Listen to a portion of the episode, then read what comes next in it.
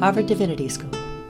Conjuring Non Binary Futurities and Decolonizing Methodologies, April 11th, 2023. I'm Catherine Brekus. I am a professor here at Harvard Divinity School, and um, I work on American religious history with a particular focus on women and religion. And the WSRP program has been uh, one of the most wonderful parts of being a faculty member here. So I'm so glad to be here with people who are here in the room and many people online for our last session of the year, unbelievably. Um, uh, it has been a wonderful year of presentations. So it's my pleasure today to introduce Dr. Xhercis Mendez who's Associate Professor and Vice Chair of Women and Gender Studies and Queer Studies at Cal State University Fullerton, Fullerton, and one of the founding members of the Collective for Justice, Equity, and Transformation at Cal State in Fullerton. She is currently a 2022 23 Research Associate in the Women's Studies in Religion program here at the Divinity School, where she is completing her manuscript entitled Conjuring Non Binary Futurities, which has been solicited by Duke University Press. We're looking forward to reading it. Dr. Mendez is a transdisciplinary scholar who, prior to Fullerton, held a position as an assistant professor of philosophy and African American and African studies at Michigan State University. She's also the author of several articles focused on decolonial feminist philosophy and methodology, such as Notes Toward a Decolonial Feminist Methodology, Revisiting the Race Gender Matrix. Also, um, uh, decolonial feminist movidas. I, I'm, I'm not good at pronouncing. A Caribeña rethinks privilege, the wages of gender, and building complex coalitions. And Not Your Papa's Wynter, Women of Color Contributions to, um, Toward Decolonial Futures. In addition to her theoretical work, Dr. Mendez is also a popular educator, organizer, decolonial feminist philosopher, and founder of the Campus Transformative Justice Project, which began in 2017 in the aftermath of the Larry Nassar case at Michigan State University. The Campus Transformative Justice Project works with universities, faculty, staff, students, administrators, leadership teams, and academic units nationally to identify root causes of harm and create actionable pathways toward accountability and healing. Bridging the gap between theory and practice, she works with community organizations and serves as a consultant, facilitator, and strategist to organizations seeking to address systemic harm, racism, and anti Blackness. Born in New Jersey and raised in Cleveland, she is the daughter of Puerto Rican factory workers and a first generation graduate who lives to inspire the next generation of believers that a better world is possible. So please uh, join me in welcoming.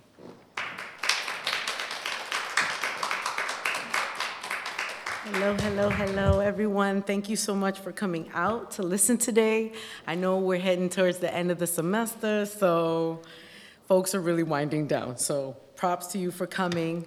I feel I want to begin by just expressing how honored I am and how grateful I am for this space and this time with such brilliant colleagues and co conspirators.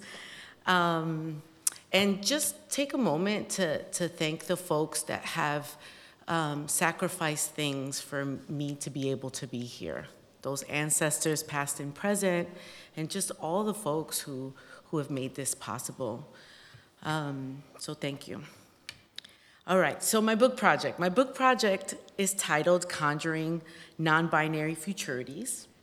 And what it does is it takes a critical look at the ways we use gender um, as a cross cultural category of analysis. And it takes up um, religiosity known in the Caribbean as Santeria, it's also known as Lukumi or Osha, uh, to really ask what are the Eurocentric binary suppositions that travel with the category? okay? What is it, what are the suppositions that not only travel but are imposed through the practice of research? And what are the non binary formations, logics, and becomings that get obscured as a result? So, before we get into that, I do want to talk a little bit about who I am and how I come to this project and how I come to Santeria in particular. So, of course, this is all right. So, as Catherine mentioned, I um, was born in New Jersey to Puerto Rican parents. Um, my mom is from Mayagüez and my father's from San Sebastian. And my mom was a factory worker. Uh, she actually was a beautician, but she, she was not able to take the exam in English, so she became a factory worker in, when, she trans, when she came to the mainland, as it were. And she was a factory worker when there was work. And when there wasn't, she often would, you know, take me out of school um, to translate for her at job interviews and, you know, the welfare office or social services. And as a single mother of four kids, she didn't, she didn't speak English and she really didn't have access to things like healthcare. And so, in the absence of access, she often turned to Santeria's practices. Um, as a way to really resolve problems, right? All kinds of problems, even though she would never admit that, right? So my childhood was really surrounded by uh, the deities within Santeria known as orishas. They were everywhere. And I'm just gonna give you some examples of how they showed up. When my mom had problems, she often would light velitas, candles to the seven, you know, African powers or the siete potencias. Um, the weekends were filled with cantos of the orishas, drumming and singing in the background as she was cleaning to bring in good energy into the space. Um, the orishas were also in the salsa music we listened to. I mean, famous singers that we would listen to all the time, people you would listen to at the club, yes.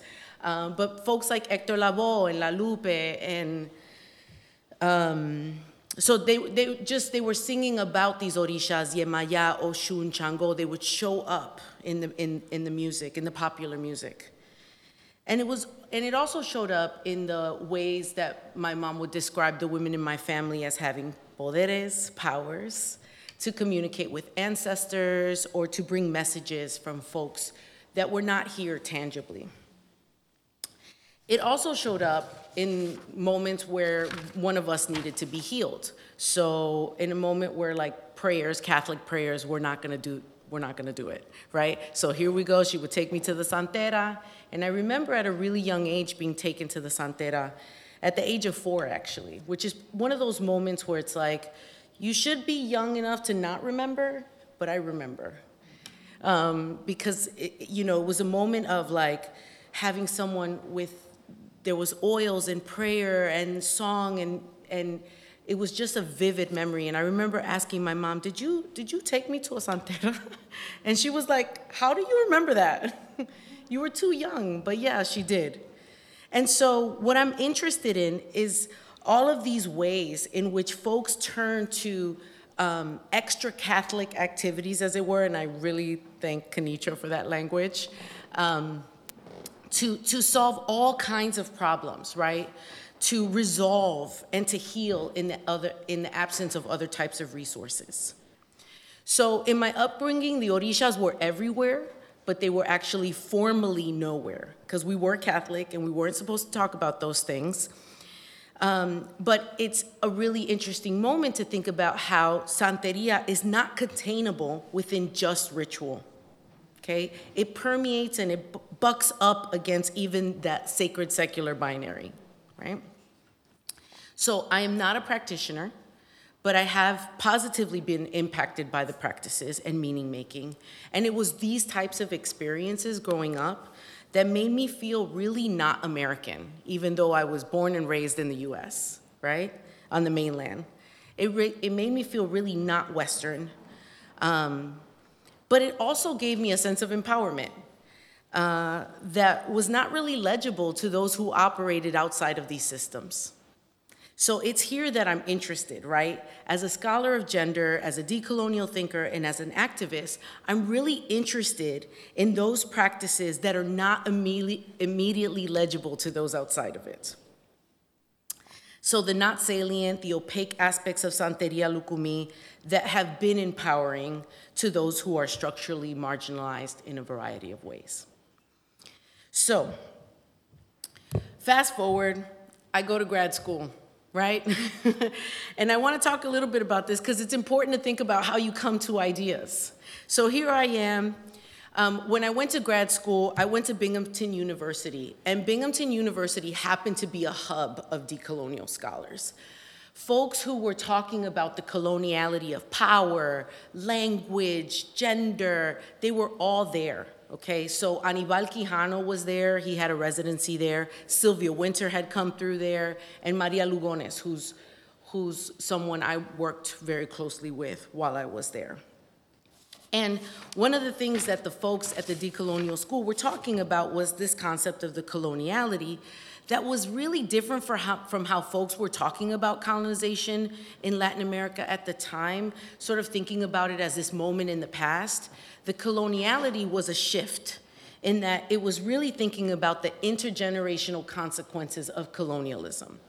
It was thinking about how the power dynamics that were established under colonization, right, continue to vibrantly exist in the law, in education, in, in the way we talk about bodies, in science, right? So we were really thinking uh, about the, these intergenerational ripple effects. Where were they? How are we tracking them? And, and for me, this is important. I'm, we'll talk about uh, how this pertains to gender in a minute. But the other thing that they were doing, which is interesting because it was a philosophy department, was they were talking about turning towards non Western cosmologies explicitly, like turning away from this sort of Western arrangement of the social and really thinking with the non Western and what that looked like. So it was a way to disrupt what Boaventura de Sousa Santos was referring to at the time as a quote, waste of human experience. So he had this argument that, like, the majority of what the world knows, we don't think is worthy of knowing or studying or even looking for ingredients for something else, right? It was also a way to perform what Mignolo was calling epistemic disobedience, right? So here we are um, talking about this, and in 2007, Maria Lugones put out this, this article called Heterosexualism and the Modern Colonial Gender System, where she makes this claim that gender is a colonial imposition okay? That what we think of as gender is a colonial imposition. Now, there were some really awesome things about that movement, and I'll talk a little bit about that arrangement in a second, but there was also some not so good things about that movement. Um, and one of the, the, the things that happened, and I totally understand why we, we arrived here, was that in this move to say, this is a colonial, like gender is colonial, then folks started looking for all this stuff that was pre-colonial. Like, what is pre colonial? What is pre colonial? Now, for me, that immediately posed a methodological problem because I'm in the Caribbean. and, um, you know, one thing is, uh, you know, where is the pre colonial archive? that's, the, that's the first question. Like, is it here? Is it there? Where is it? Um, because part of colonization in the Caribbean was exactly destroying right? Making sure, eradicating that there is no such thing as an, a, a pre-colonial archive. um, so, but if there was a, you know, egalitarian utopia and, you know, it was great and colonization ruined it for us, right? There was another turn that happened with that discussion, which is that there was these arguments that were emerging that because pre-colonially we were more quote unquote egalitarian, that women of color who were critiquing hierarchical arrangements in relation to their own racialized counterparts, male counterparts, had been duped by a liberal feminist politic. Okay, so you see the tension there between wanting to talk about a colonial arrangement that damaged our relationships while also saying like, oh, because like, and now all the turns to what what is pre-colonial or non-Western is like almost so sacred that it can't be addressed, right? And if you are trying to address some of the problems within those practices, somehow you are, you've been duped by a liberal Western politic. So the question for us became, well, what are some of the necessary methodological shifts that scholars who are invested in decolonizing the category or and disrupting settler colonial and neo-colonial arrangements of power like what are the shifts that we have to make in terms our, of our theoretical practices? Okay. So yeah this move obviously left women of color between a rock and a hard place. I like this little comic because here we have Hillary Clinton saying, I facilitate the imperialist domination of your country so we can super exploit you, but we're both women, so, right? So this like ahistorical conception of, of gender which had men versus women. So we wanna think a little bit about what, how that shows up. And then on the flip side, we had this clear um, critique, men of color who had a clear critique of the violence of colonialism and the processes of racialization, but seemed to have a much harder time, a literal indifference, identifying the effects and impacts of that on our interpersonal relationships.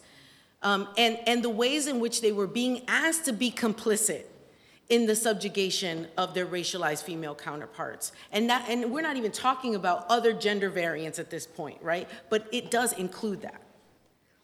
Okay, so we needed to do something else. So I want to go a little bit to Maria Lugones' claim to, to talk a little bit about how I view it, what I think is useful about it, and where I'm making a, a methodological shift. Okay? So, what she describes, more, for me, more interesting than the claim that gender is a colonial imposition, is what she describes as this relational system that I want us to sort of tune into. So, this relational system of gender that is taking shape within the context of colonization. Okay? So, I am not talking about gender like prior to colonization, there may be moments that the way we deploy gender as a category of analysis makes sense in, in those contexts. But in the context of colonization, something else is happening with gender. So the first thing that happens is that she makes this argument that only the only people with gender are those folks on the light side, okay? That she, she describes it as light and dark and we can talk about what that means. But for her, um, within the context of colonization, woman really refers to white, bourgeois, heterosexual females. Not one or the other. It's not about an anatomy of sexual difference. It is about all four of those things together. Okay? White bourgeois heterosexual females and white bourgeois heterosexual males. Okay? So, what she is describing is this binary regime that is hierarchical, okay, and oppositional. Whatever she is, he cannot be, and vice versa, okay? Now, there are really good reasons in the context of a colony to, to sort of start to police people's behavior, right? So it's important to know that that is also what's happening because there is this constitutive outside that is there in large numbers threatening this arrangement of power between these two people. Okay, so when she describes the binary regime, she talks a lot about the characteristics that are tied to these categories, man and woman, right? So with woman, you know, if if he is mind, she is body. You guys know this, right? If he, you know, you've seen this over and over. If he is of the public, she is of the private. This is basically the cult of domesticity, right? Uh, played out. Okay, so, but the other thing that's part of this thing that we don't talk about as much is that beyond the sex gender binary between these women and these men, there is a whole bunch of other binaries that help support this arrangement. So we want to talk about the constitutive outside that has black enslaved folks and we have indigenous folks on the outside of this arrangement, right? So the other binaries that are being played out in this um, gender system include the white black binary, the European other binary, the human non human binary, the subject object binary. All of these are part of this system um, that need to be policed, right? And so here on the dark side are the bodies of those who are legally produced as chattel and as non human, right? It's not that they're non human, it's that they're legally produced that way. And their sex bodies matter to the extent to which they serve capitalist accumulation. Okay?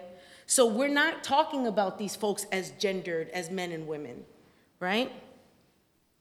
So that's what she wants us to tune into. So when we go back, when we talk about the gender analysis, we're often wondering about the oppositional relationship of women versus men, of queer versus straight, of right? So we're looking at those oppositional arrangements. And while it is true that this woman is disempowered in relation to this man, she is not disempowered in relation to all of these males and females beneath her. Okay? So this is why the gender analysis has to include a conversation about colonization and how it plays out. All right. So for me, if we're going to use gender differently, if we're going to start to question this reduction, right, this move to reduce gender to this series of oppositions that doesn't take up this colonial history, we need to start asking other kinds of questions.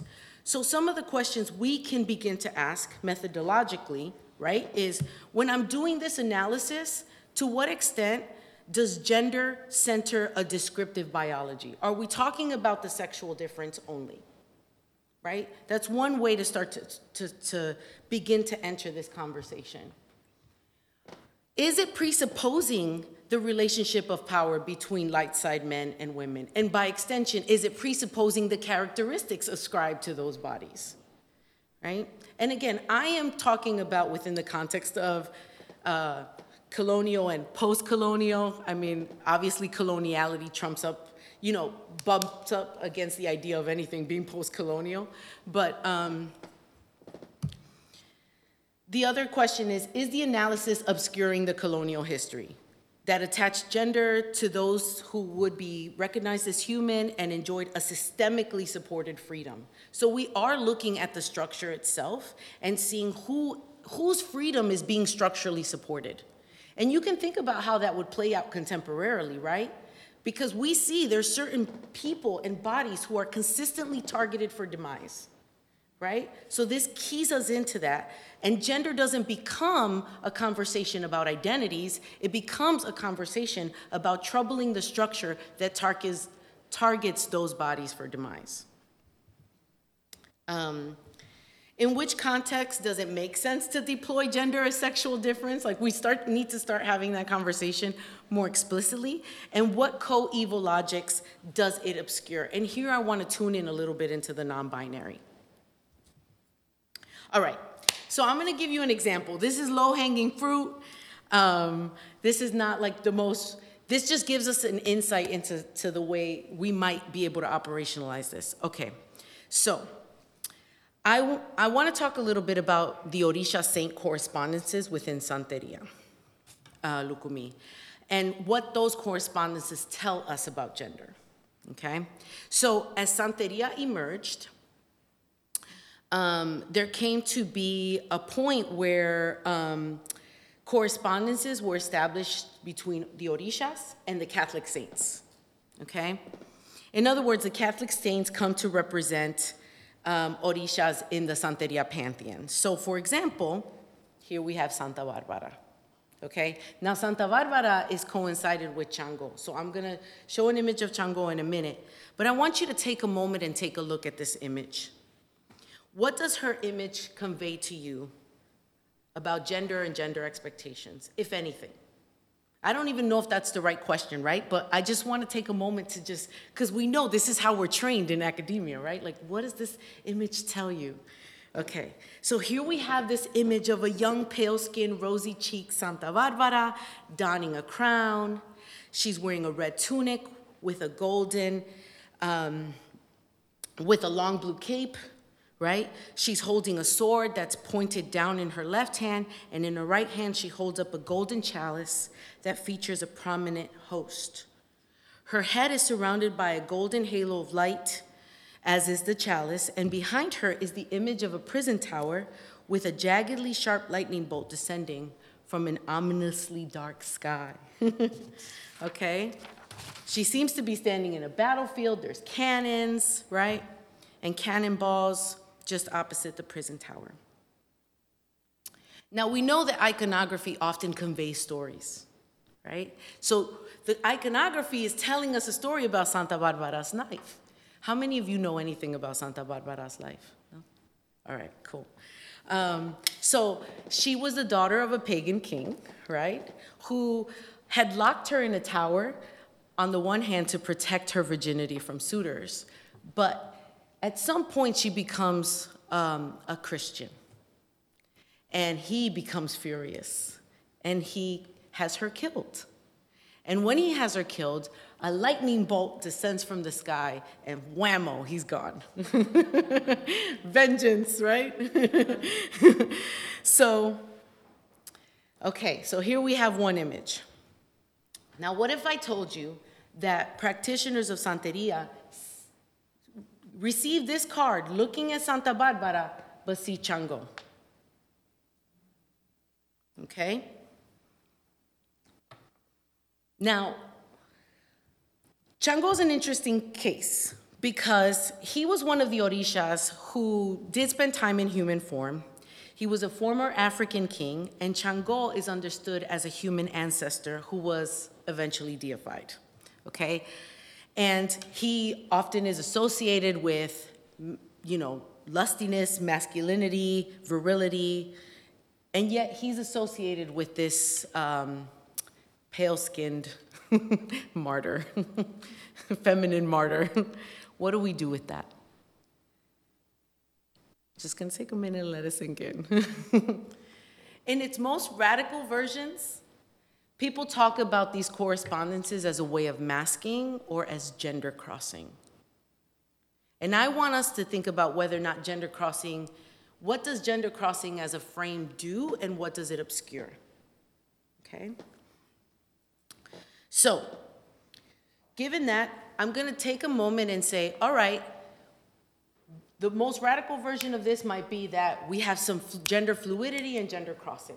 Okay? But in order for that analysis to stay, I have to be kind of upholding the binary regime up under it for that to make sense. Okay? And I want us to think about another logic that is operative in the space that does not get talked about. And for me, that includes the non binary logic of altars. So in Santeria, when you're building an altar, altars include the bringing together of objects that collectively embody the Orisha, okay? They collectively represent the characteristics and stories associated with a given Orisha. So, for example, I'm gonna go back here. Chango is the Orisha of thunder and lightning. Okay, so Chango can be represented by a fire engine because his color is red and he represents thunder and lightning. Okay, and so for me, the non binary here includes this universe of ungendered objects these objects are not gendered, okay? But they collectively embody the Orisha. And that collective representation is not trumped by a representation that lives within the sexual binary, okay? So one of the things that I'm thinking about is the non binary as both and, not as either or, which is the world we live in within the binary regime, okay? This non binary world is represented by this universe of un- ungendered objects, but is also represented by all of these binaries that are ruptured along the way. So, for example, the subject object binary is ruptured along the way because these objects are alive. It is a world of objects come alive. You feed them, you, you know, you build relationships to them. So, this coeval logic of altar building is being obscured through the gender analysis. So far, so good? You with me? Okay, cool.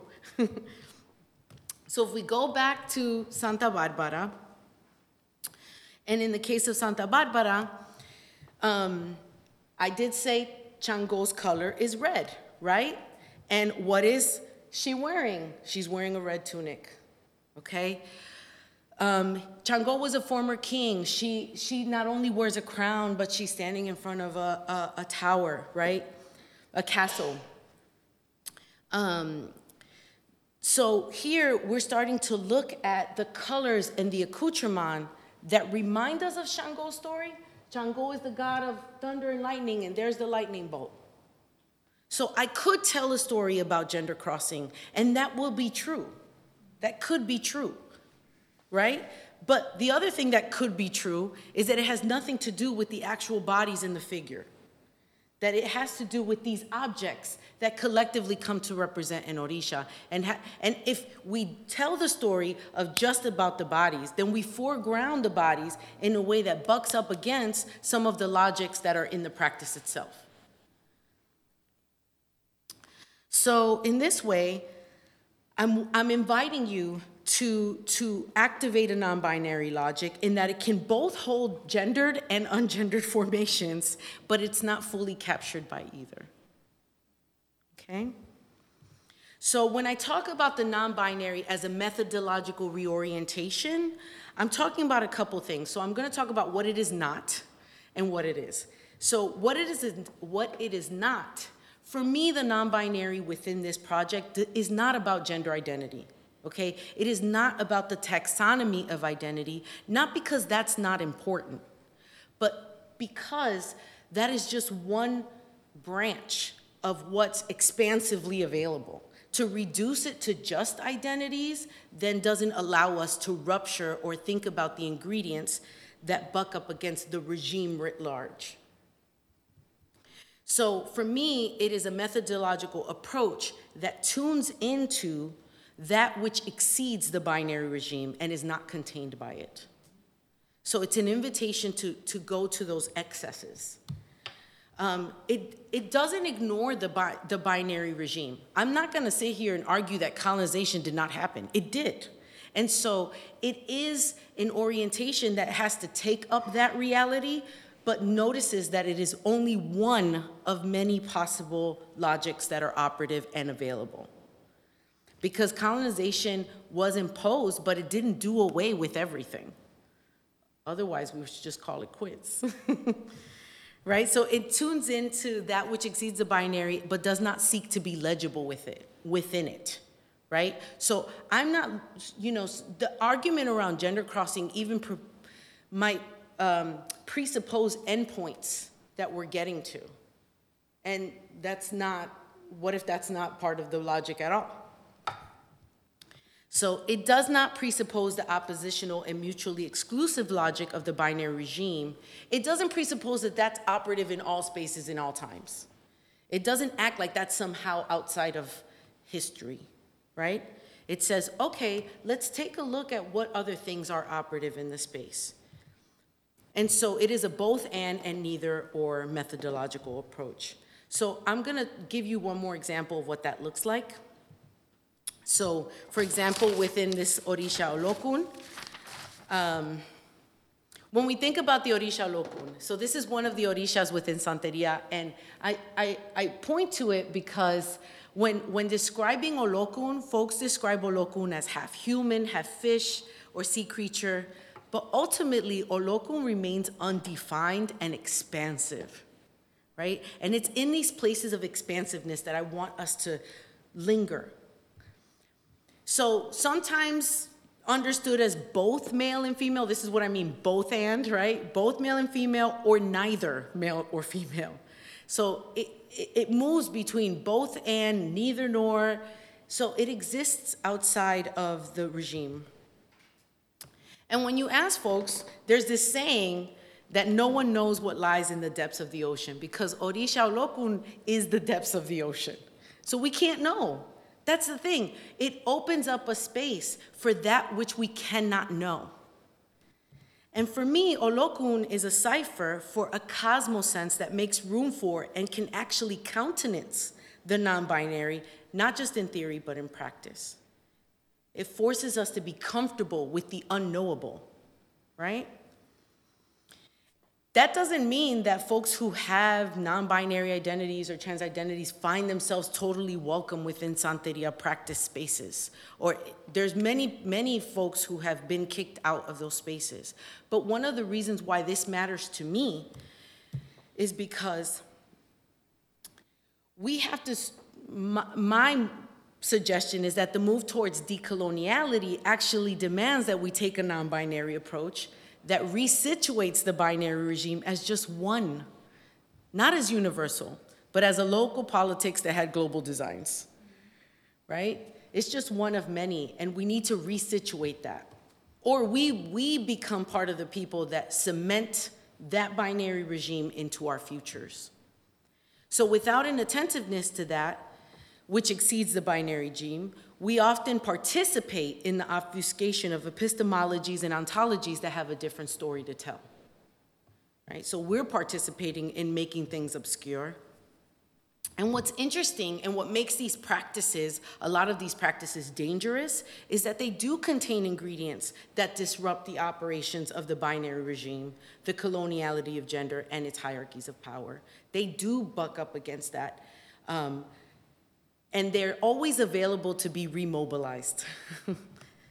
so if the coloniality seeks to forget that that which is outside of it, so there is there's a way in which the coloniality wants us to forget the constitutive outside, doesn't want us to make more of those practices because they're dangerous, right? Then this project seeks to remember so that we can expand our imaginations towards more expansive modes of being and relating and heal from the epistemic violence of that reduction. Thank you.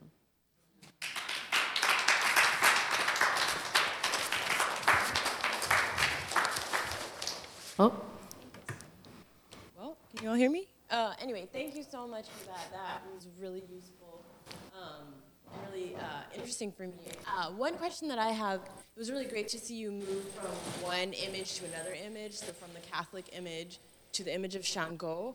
I'm wondering if you think at all about how these binaries do or do not operate in the lives of practitioners or in the lives of communities. Um, how how does, does this methodological approach map onto communities and practitioners as well as onto um, images and literatures and theories and scholars.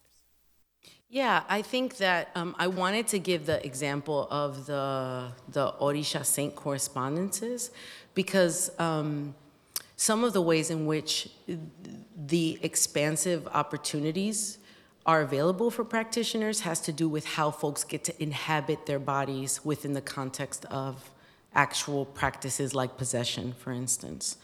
Um, I think one of the arguments, again, this is another area where folks have have have narrated the things like possession, where, say, for instance, Shango possesses a female practitioner, right, as another instance of gender crossing. And while I don't disagree that that those things are operative in the space, like we can read it as gender crossing. Um, we could also read it as um, a non binary vessel being occupied by an Orisha in that moment of possession, right? So a, a, a practitioner uh, knows that they're going to have to share their body with the gods, as it were. And so, what is the status of that body in the context of practice is an interesting one because one of the things that surfaced in conversation with some of the practitioners, and again, I'm not arguing that people are not reading this in gendered ways in the moment, But the other thing that I have seen is that folks are testing to see if the Orisha has successfully arrived. And in that moment, what, who your body, what you, body you inhabit does not matter as much um, when folks are trying to see if the Orisha has arrived. The other thing is there's this question about whether or not the, the power of that uh, deity is diminished by the body that's in the space, right? So, like, if we think about the Orisha Saint correspondences, if we were operating from the modern colonial gender system, we would argue that the movement from being a man to a woman would, would mean a diminished location. In, in, do you know what I mean? Like a loss of power, as it were. But that's not what's happening. Um, the relationship between the Orishas is one that's really complicated. And you, we don't see, quote, women Orishas as less powerful, right? So I, I think there is something to say about this isn't just another way, another gen, like, like more of the same. Like everyone has sexual difference, and so we just think about it differently. Like, you know how we put these umbrellas? Like, I'll give you an example. Um, the way the queer umbrella has operated, where now, like, we're gonna look for the queer in all the spaces. And then practices like Two Spirit then fall under the queer umbrella. The challenge with that is we lose something along the way. There's a spiritual component to Two Spirit that gets lost when we put it under a queer umbrella that hasn't really taken up the spiritual. So this is what I'm interested in thinking about, like what do we lose in those categorizations and what are we looking for when we're trying to name everything, this is queer, this is this, this is, we're looking for something that's, I think a lot of folks are looking for liberatory ingredients, something that bucks up against this arrangement that we don't like. But what I'm interested in is not performing some form of epistemic erasure along the way. And I think that if we put both of those side by side, we can actually talk to both the, imp, the intergenerational impact of colonization and then what ingredients are available to us that move from a totally different logic. I hope that was helpful.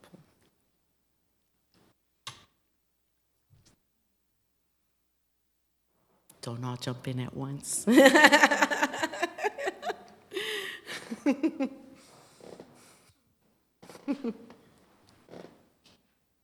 to what you were saying, I wonder if that's because we understand queer in a colonial lens.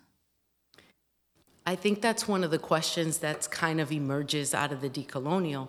I think, though, we have to be thoughtful and careful, right? So I do want to mention something that has come up for me recently and something I'm contending with. So transnationally, there's an anti-gender movement right? It's and we we see that where there's this move to shut down any conversation about gender. But what's what's I guess bananas about it is that part of the move transnationally has been to sort of appropriate the language of the decolonial to make the argument to shut down the gender conversation. And and obviously that wasn't in its intent right? So, in that context, I do think that the way people are thinking about gender to push up against heteronormativity and the status quo, that is radical. That does make sense to do, right? That's how it should be. That it's denouncing those that structural formation. In that sense, yes, it's it's useful, um, but it's been sort of proclaimed as imperialist. um, including the categories of queer and trans as imperial formations, because it's been taken out of the nuance of the context that we're talking about here, right? So, how do we both hold the realities of the coloniality of gender and its operations, right? The way it's woven into everything. How do we hold that? And then also, um, how do we start to think about a world that isn't utterly defined by that? At the same time, it's a both and approach, right? And so for me, I think when I think about the communities of color that I'm most concerned with, um, you know, the coloniality of gender is dangerous because it can almost seem as if it's undermining this political project to push back against these external assaults. And the external assault seems very pressing. But I think that we can't successfully fight the external assaults if we're not willing to think about how capitalism and all of the exacts complicities from within our own communities, right? Complicities that, so we're tearing each other inside and have no way to talk about that. And I want, I want us to be able to talk about both. Thanks. I don't know if there's any questions from. I, I, I have I have a question. Yay! so um, this is this is just wonderful work. Thank you so much for this. There's so much to think about here. Um, as you've been thinking about this, clearly you've really been focusing on Santeria. Um, uh, can you think of any examples of the non-binary o- actually operating in a colonial context? In other words, so there, there's a kind of binary here between the colonial and the non-colonial. Can, ha- have you been thinking at all about um, uh, the non, non-binary, say, in Catholicism or um, uh, outside of Santeria in other contexts? I haven't thought about it in terms of Catholicism, um, to be honest. I, I think that a lot of the things that I'm suggesting is true in a lot of um, Afro-diasporic practices within the Caribbean, for instance. So you'll see it in Winti, you'll see it in Candomblé, you'll see it in Budun, you'll see it in a lot of those practices, the Gaga cult. You'll see it in a lot of different practices throughout the Caribbean. Um, Obeah, you'll see it in a lot of different practices. What, so I'm more interested in saying, okay, I, I don't know how that shows up, but I know that we've told a story about the ways in which religiosity in particular is restrictive to certain communities. We continue to tell that story, right? And it is true that Christianity in particular played a large role in how we end up with certain kinds of hierarchies, hierarchical formations that then get woven into scientific practice, right? We are aware of that.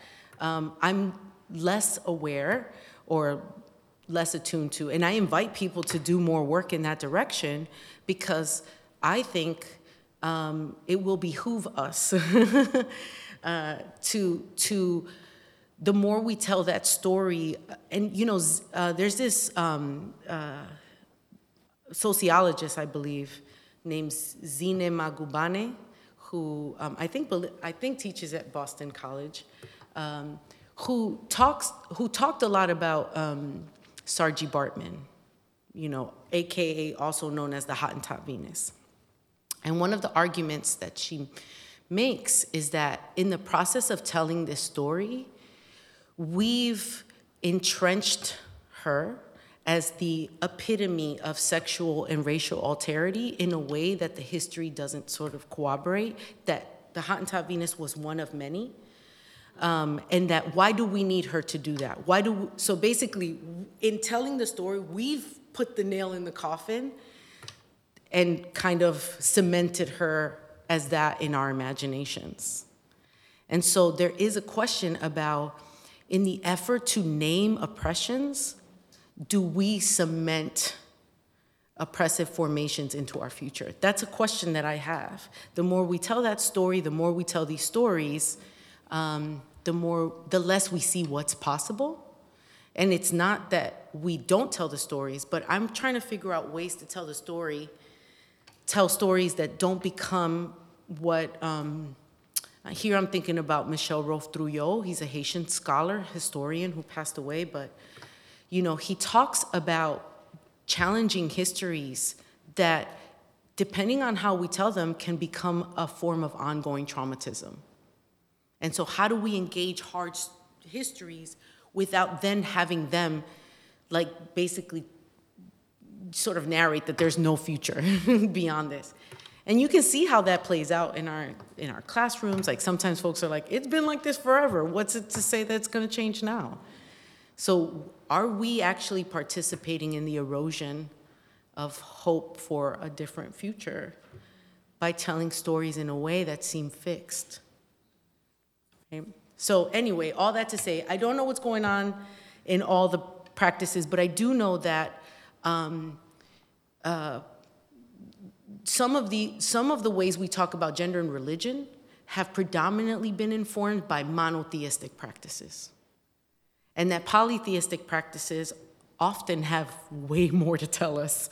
But, but even when we think about how um, religious studies programs are organized or what, they, they, they often are like the subset of a subset of a subset. There's such a small group of people and thinkers and scholars. And the lion's share of our attention has gone to monotheistic practices.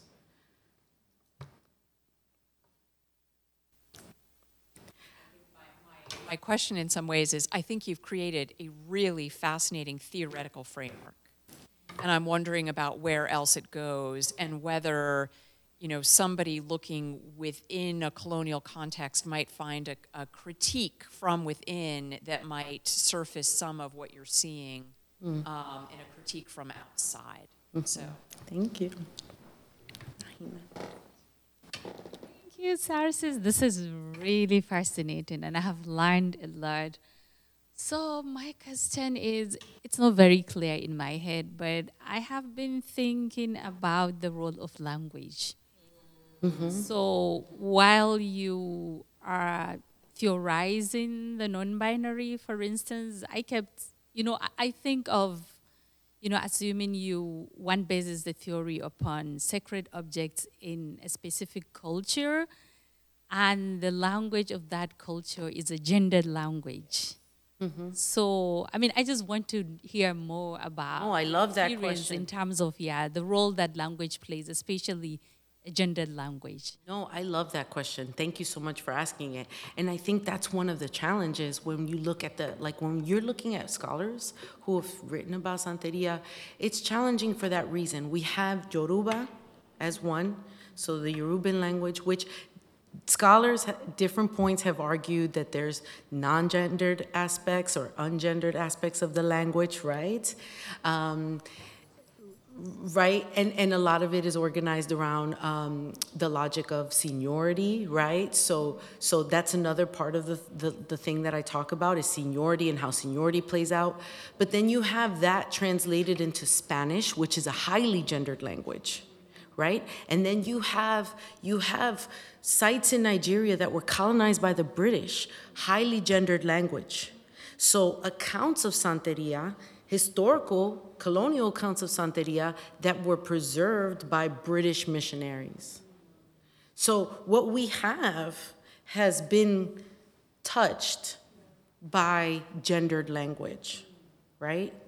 And so within that, and, and that's the interesting part, like I I am interested in the tension between how we have language that is heteronormative, highly gendered, permeating a space. Like I'll give you an example, like within the context of Cuba, like the rhetoric of, of homophobia was real strong with the with the Cuban Revolution, like right? Like get these folks out of here. So you have this really like powerful gendered rhetoric thing, and then you have these practices that are incorporating exactly those folks into practice and, and I'll just tell you this one story that I thought was really interesting. Like when I was in Cuba, I was, um, I was hanging out with this taxi driver, right? Who, um, who, whose uh, padrino was a very um, out, very queer, um, you know, Afro-Cuban male. And I remember this moment where he was like, I don't like that queer stuff, he, you know, but nobody better mess with my padrino. And I and and to me, to me, um, uh, a gender analysis might make a lot out of the homophobia in that in that in the discourse of it, and pay less attention to the relationship that was built through the practice that now has him defending his padrino. It doesn't solve the problem of homophobia or like the you know heteronormativity of the space, but this the discourse alone is not the whole story right? And so i want to think about like well these practices actually bring us in bring folks in relation to each other that that are structurally set up to not be in relationship to each other. There's something dangerous about that. These practices are set up right like in a, in a lot of ways allow folks who are structurally marginalized don't have resources to access resources in a way that they would not have been able to otherwise. So, tuning into the rhetoric, the oppressive rhetoric, is not enough. We have to think about how practices operate on the ground and to what extent they actually function, and I use as modes of empowerment that are not legible. I mean, there's a lot of examples of that throughout, even what we tell in terms of a history of a place.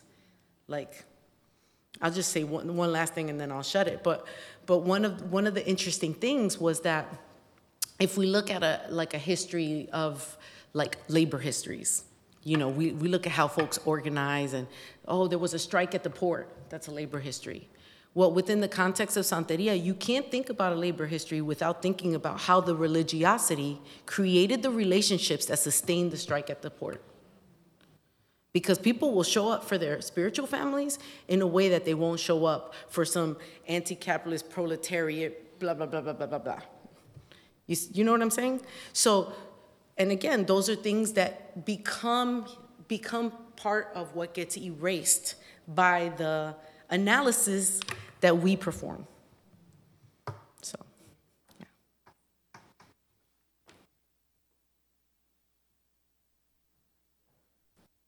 Hello, hello.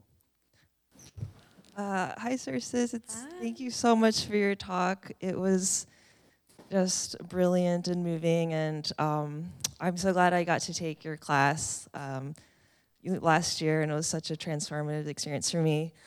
Um, I know you. T- t- so I want to go back to the non-binary methodologies, and I know you said it's not about identity. And like as a non-binary person, I'm feeling some sort of like responsibility to um, have a more like a deeper relationship with a non-binary methodology and maybe not be so easily placated by like oh like people are using the right pronouns for me they're not harassing me i'm good you know?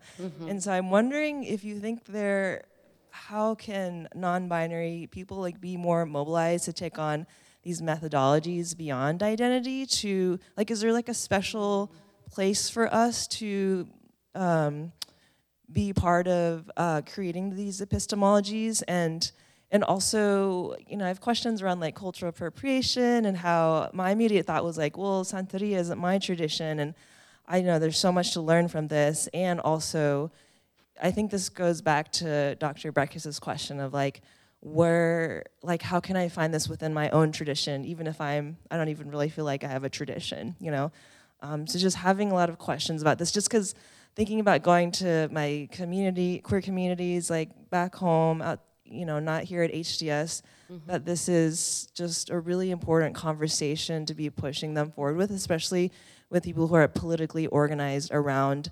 You know, we talked in class about this mm-hmm. logics of like rights, like we're, like mm-hmm. citizens with rights, and as long as we get that, like we're good, and that does not question the project of coloniality um, at all.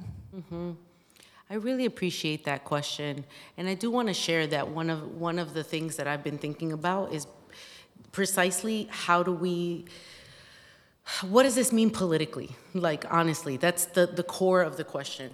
Um, and and and I say that just also recognizing that I'm a co-parent of a non-binary child, right? So I see the ways the binary regime sort of reduces um, their life, right? Like we're always bucking up against. I mean, everything from bathrooms to, I mean, just watching somebody like become small, right? So I think one of the one of the challenges is thinking about what would what would a radical non-binary um, political identity look like that's not necessarily about how one inhabits their body okay and and i say that to say because when i look at um, my non-binary baby um, one of the things that I'm, I'm continuously struck by is would this be the case if they had access to other ways of imagining the world right? Like there's so many examples of non-western formations that push up against the binary regime but because they're not so visible in like K through 12 schooling, this child thinks that that that that their position, their identity is is about not fitting. And then the project becomes how do I how do I become legible? How do I fit in? How do I get included? And all of the language around you know what constitutes affirming, right? And I do think we have to think critically and this is part of the challenge is that that science the you know like as we think anatomically science has produced this language of anatomical distinction right? That doesn't create space for non-binary and trans folks and then comes back and offers a solution for your non-fitting in. Like oh we'll just we'll offer you some hormones we'll offer you and and and those things are really important and they allow folks to survive and have a livable life. And um, they're presented as the only liberatory option. And i feel like there's an opportunity for us to think what is there's so many things that people do and practice ingredients everywhere that we have not looked at and not in an appropriative way but in a way that expands our imaginations around again what's possible it, it just tells us it doesn't have to be this way, and this isn't the only way, right? So I think there's there's that there's a political formation and the political formation isn't one that brings us back to biology to be honest. Right? I mean, I think here this is where the women of color project was really interesting. Being a woman of color was not being born a racialized female. Being a woman of color was having a political commitment to learning each other's histories around folks who were also racialized. But it was a political project towards coalition. It was it, it wasn't like, oh, I was born this way, therefore I'm a woman of color. and the reduction to biology has been one of the ways in which that project has lost its political radicalness. So I think there is something about being in conversation with people who want to think politically about the non binary as that which is and, and i have to say i, I know i'm cis passing. I do i do see myself as cis passing but i don't feel cis.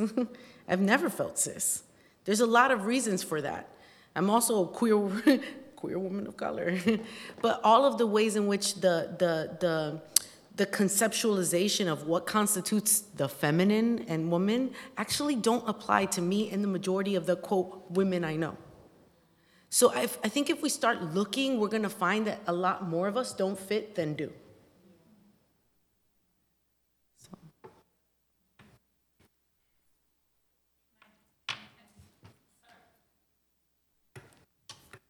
This was sort of a question that I kind of started with, but then jumped off on that one. um, when you were talking about um, Santa Barbara and um, and Changó, mm-hmm. uh, and you were talking about the the similarities. One thing that you didn't mention was power, and and how they wield power similarly, or how the power comes to them uh, through lightning, through you know, some of the other things. And so when you were just talking, um, you know, the politicalness of non-binary identities and and the diminished power that many feel. Mm-hmm. I think there's something in that, in exploring the power and in reclaiming that power. Yes. And so, um, I often use the two spirit um, illustration with people to try and explain non binary. But how do you do that without co opting that culture? Mm-hmm. Right? And how do, how do we claim those positive aspects because because the two spirit does include spirituality. It does include mm-hmm. like a full identity of who people are mm-hmm. and um, and how they how they how two spirit people existed in their culture at that time.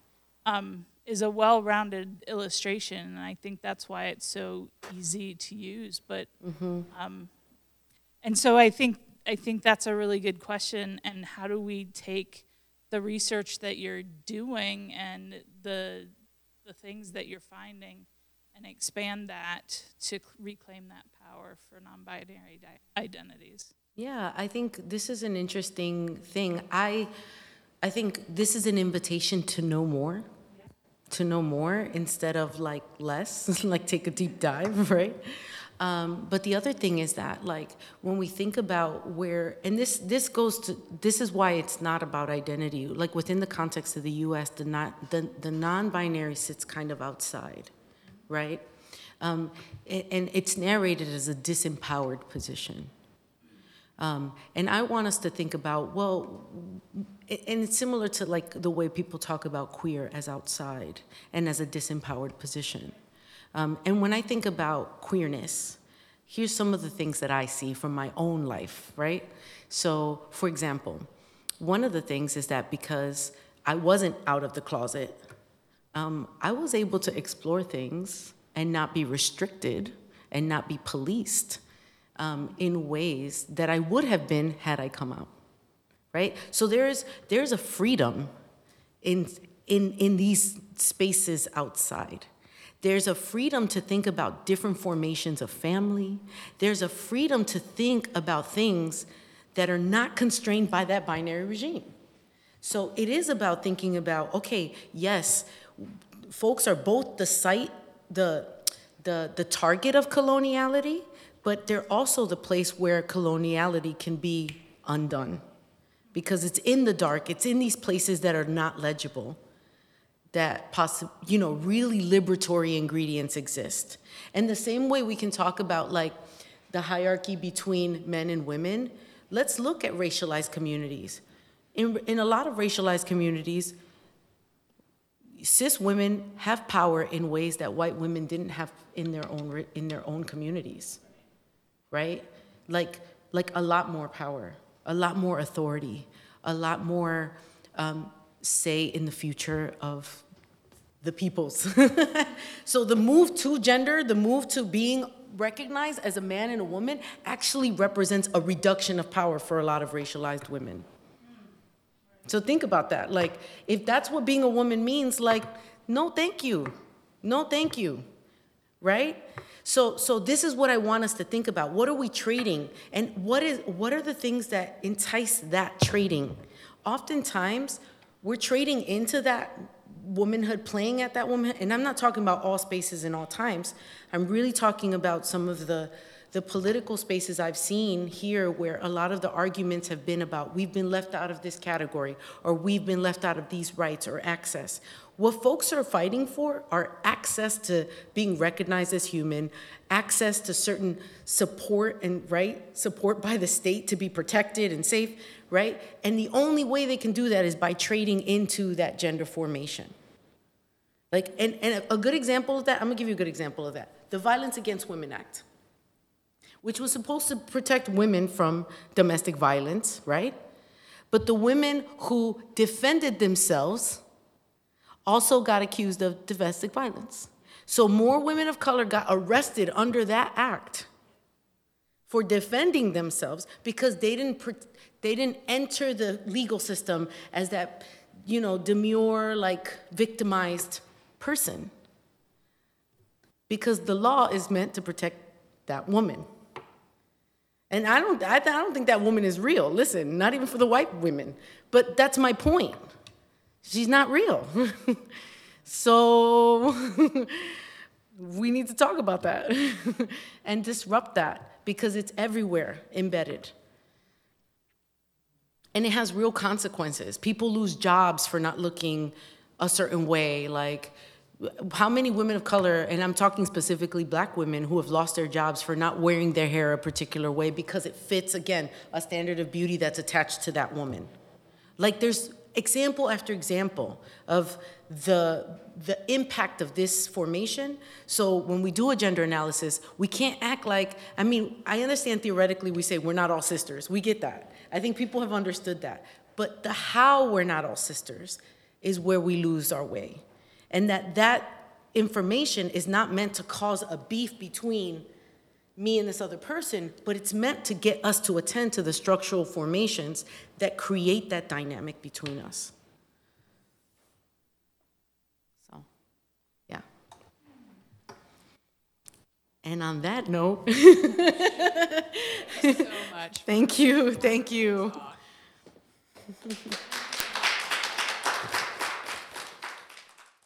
Sponsor Women's Studies and Religion Program. Copyright 2023, President and Fellows of Harvard College.